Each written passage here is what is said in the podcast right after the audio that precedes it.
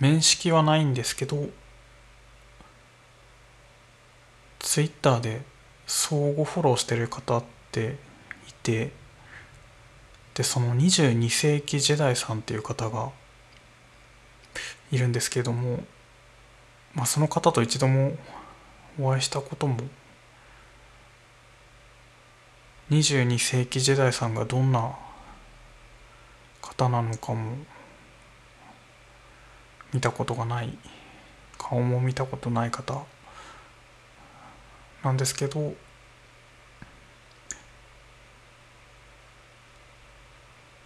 ツイートは読んでいるから知ってるっていうその22世紀時代さんっていう方は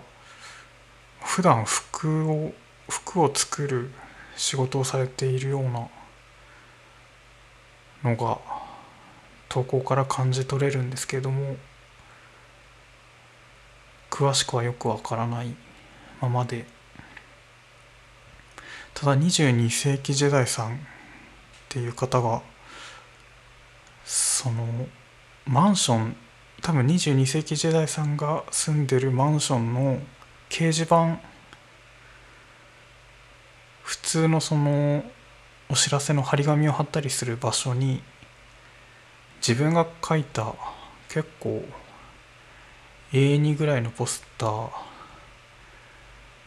ドローイングを書いて勝手にそこに貼るっていうのをそれを貼り続けてるのか写真だけ撮って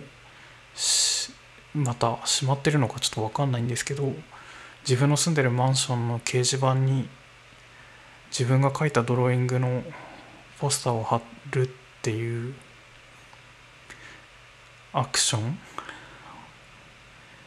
活動をされているのがすごい。でそのドローイングがまたすごい魅力的なドローイングでファンなんです。で22世紀時代さんはその勝手にマンションにドローイングを貼る活動だけじゃなくてプリキュアとかそのカービィとかセーラームーンとかのソフトビニール人形っていうんですかねをとかあと櫛とかなんかこうすごいチープな女の子向けのおもちゃを組み合わせてネックレスを作るっていう作品も作られていてでそれが、まあ、もはやネックレスというよりはご自身ではあのもう祭壇に近いっていうふうに書かれてましたけど彫刻作品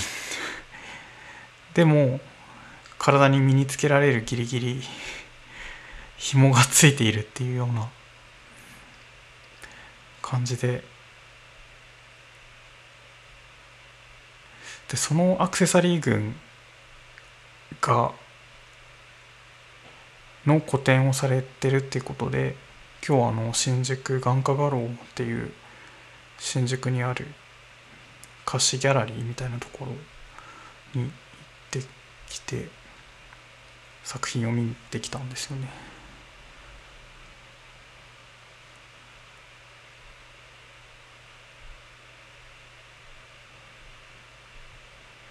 実物もすごい魅力的で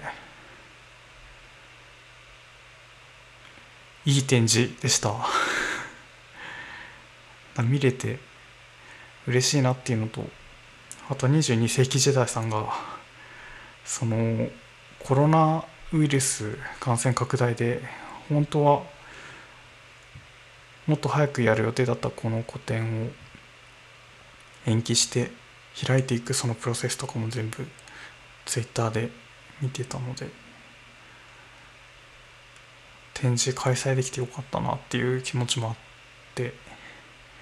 すごい嬉しかった。展示会場にあの芳名帳があって来た人の名前を書いけるちっちゃな紙が置いてあるんですけどそこに、まあ、名前の他にも